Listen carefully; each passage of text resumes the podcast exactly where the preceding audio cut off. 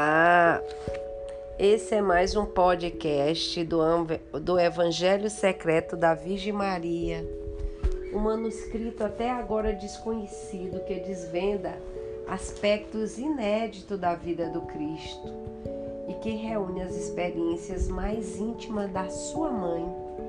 O relato aqui é de Maria. Maria encontrou com Jesus ainda rodeado de pessoas entusiasmadas e do carinho de Lázaro, de Marta e de Maria. Eu soube desde o primeiro momento que meu filho estava passando mal e que a situação era grave. Naquele primeiro dia não pudemos falar nada ao encontrar com Jesus. Era já tarde quando chegamos a Betânia e ele se limitou a saudar-me e receber com beijos e abraços de boas-vindas e disse-me que no dia seguinte teria tempo para falar com calma. Isso não ocorreu. No dia seguinte, quando alvorecer, chegou um enviado de Nicodemos para uma mensagem urgente para Jesus. Sai rapidamente de Betânia. Dizia-lhe seu ilustre amigo, os fariseus estão tramando para matar-te. Eles se incomodam muito com o que tu fizeste com Lázaro e decidiram que a todo custo tem que acabar contigo, inclusive com ele. Todos ficaram nervosos, todos menos ele. Jesus nunca ficava. Não queria ir embora, porém, para tranquilizar-nos não colocar em risco a família toda que o acolhia, decidiu sair da aldeia, advertindo-nos que estaria fora pouco tempo, pois acontecesse o que acontecesse, era seu desejo voltar para estar em Jerusalém durante a Páscoa. Dessa vez não foi até o Jordão, escolhendo Efraim, onde quem não, não o esperava para deixar que aminasse um pouco a tormenta. Quanto a mim, eu lembro que me disse: Já vens, mãe, que te vim um, no mau momento.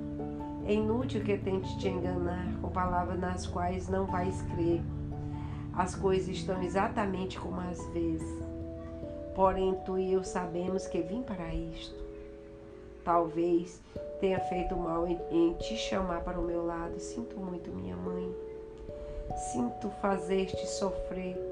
Porém, asseguro que não daria dar esse passo sem voltar a ver-te, sem apertar-te de novo entre meus braços e sem receber teus beijos e tuas bênçãos.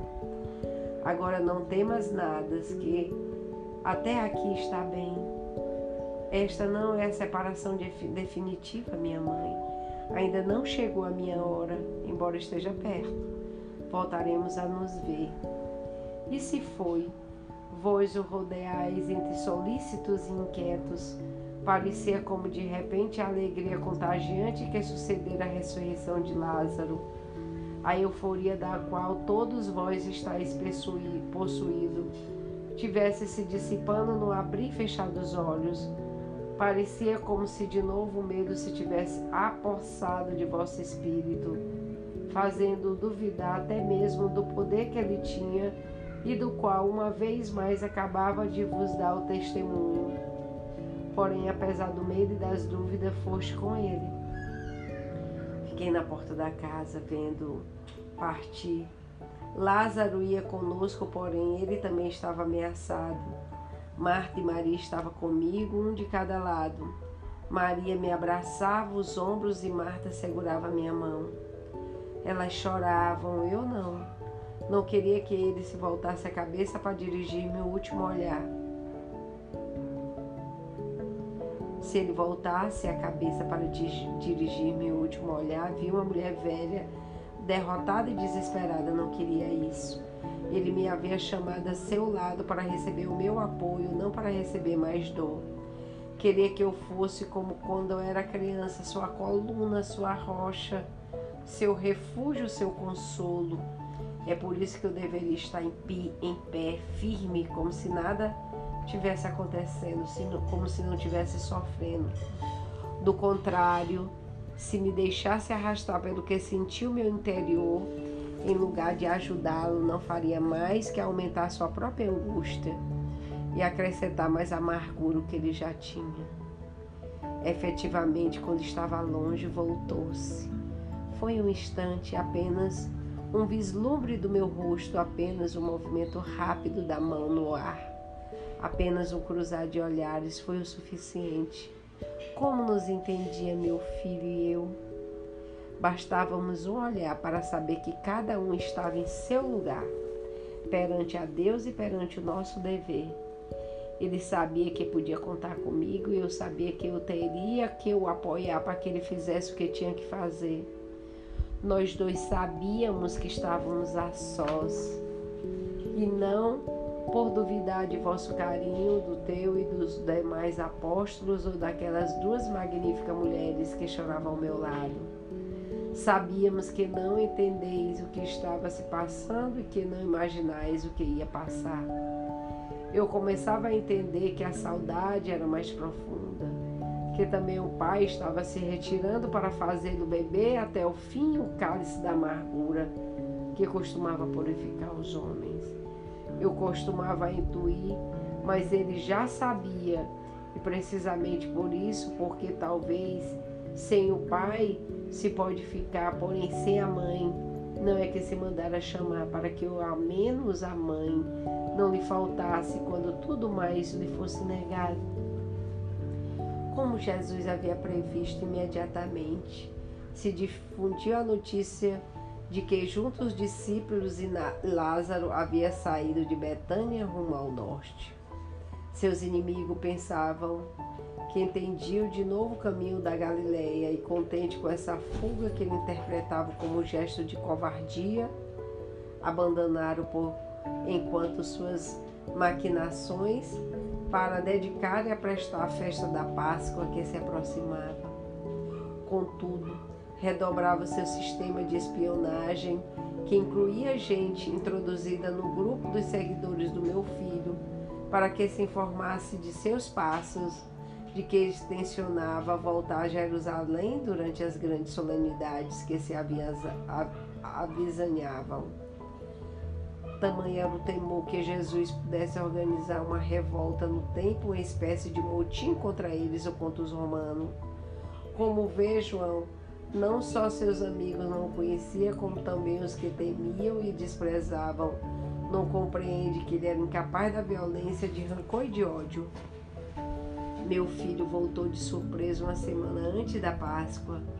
Entrou na aldeia com Lázaro e convosco, procurando passar tão despercebido quanto possível. De sobra sabia que espionavam e que, por mais vezes que fizesse o sacerdote e fariseus, não tardia em tomar o conhecimento, mas queria ganhar tempo, ganhar uns dias para estar tranquilo e preparar-se para a última e definitiva investida à fortaleza da morte. Foi impossível guardar segredo. Em poucas horas a casa já estava novamente cheia de gente, como quando cheguei a Betânia. E como essa gente, os rumores sobre os perigos recaiu sobre nós. Então Jesus mudou de tática, como se nada mais importasse, como se tivesse decidido sair à luz e mostrar o rosto, deixando de esconder. Pediu a Lázaro que naquela mesma noite organizasse uma festa e que convidasse todos os seus amigos, inclusive alguns que lhe eram francamente hostis. Nesta festa, a última que participou foi que Maria, comovida porque também começava a intuir que se passava, derramou uma libra de perfume de nardo sobre seus pés e enxugou com seus cabelos. As palavras de meu filho respondendo a objeções de Judas Iscariote, que se queixava daquele desperdício porque acreditava que teria sido melhor doar o dinheiro aos pobres. Soaram meus ouvidos e não de muitos de vós como epitáfio. Deixai que ele guarde para o dia da minha sepultura, porque sempre terei convosco os pobres, porém a mim nem sempre me tereis. Maria levantou os olhos quando ouviu dizer essas palavras e se retirou chorando. Todos sabemos que falava de sua morte, que considerava aquele ato de amor da moça como atributo com os seres queridos retenham o defunto. A festa terminou.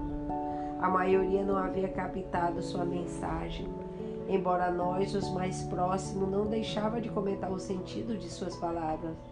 Logo em seguida, outros acontecimentos atraíram a vossa atenção. Efetivamente, no dia seguinte, Jesus enviou dois de vós a Jerusalém, para que preparasse todo o necessário para celebrar a Páscoa. Todos vós ficaste alamados, como se atreveste a subir a Jerusalém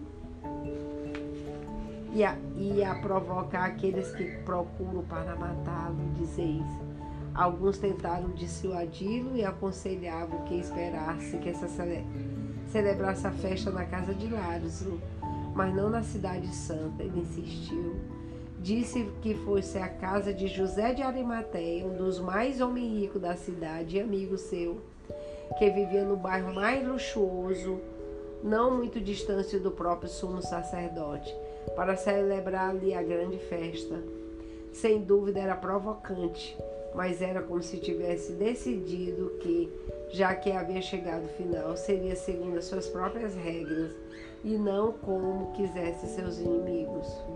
Era um desafio, uma demonstração, não de força, e sim de que ele se entregava voluntariamente e não se limitava a esconder-se para ser caçado como coelho por um tufão de sua toca.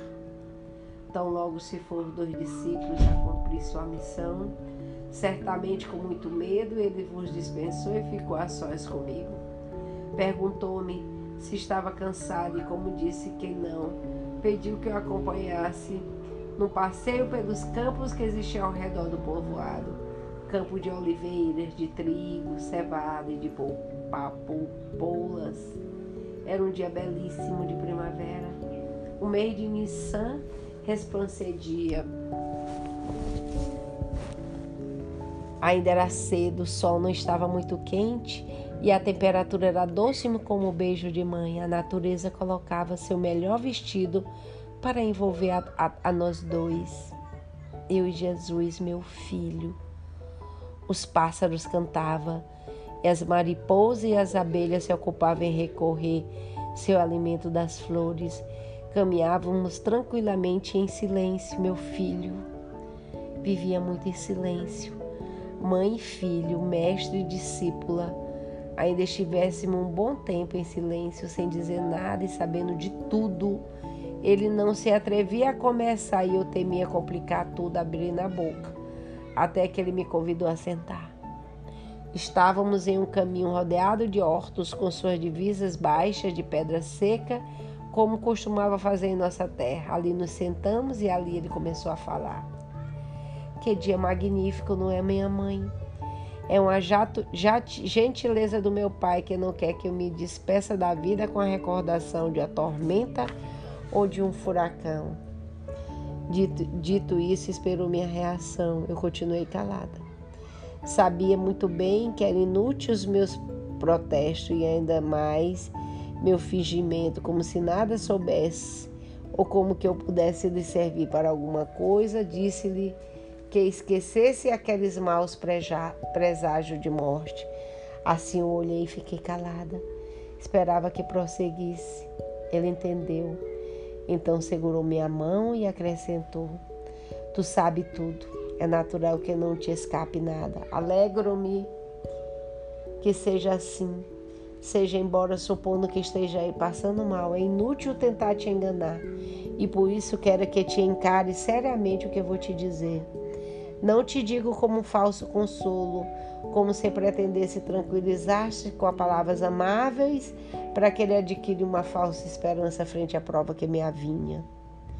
Quero que saibas que vou morrer melhor, que vão me matar. Então, João, apesar dos meus esforços para permanecer serena, não pude evitar um tremor que ele notou.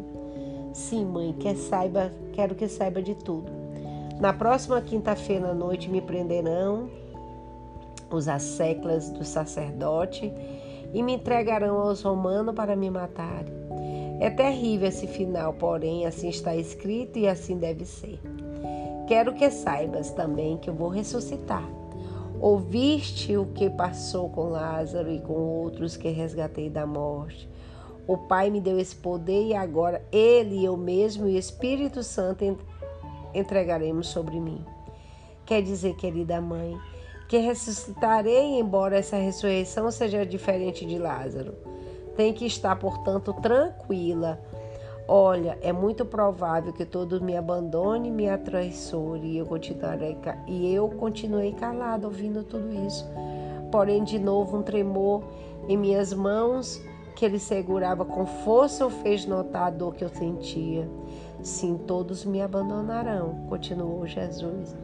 Bem, quase todos, teu querido João, referia-se a ti, terá somente um momento de vacilação. Vós, a mulheres, também não me abandonareis. Enfim, não quero contar-te mais detalhes. Quero somente que saiba que, mesmo que todos me abandonem, e ainda que pareça que o céu consinta com os homens decidiram, tudo está previsto, minha mãe.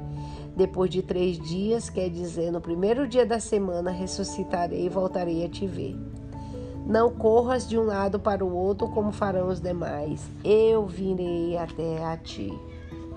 Deveis permanecer aqui, onde está seguro, e logo irei te mostrando o que deves fazer. Por enquanto, fique inteirada de tudo e não deixei de rezar para que as coisas se cumpram segundo a vontade do meu Pai. Não estamos colocando em jogo, querida minha mãe, o êxito da minha missão é a hora definitiva, o momento esperado. E não podeis deixar que passe a ocasião de salvar essa querida humanidade, esses homens que eu amo tanto.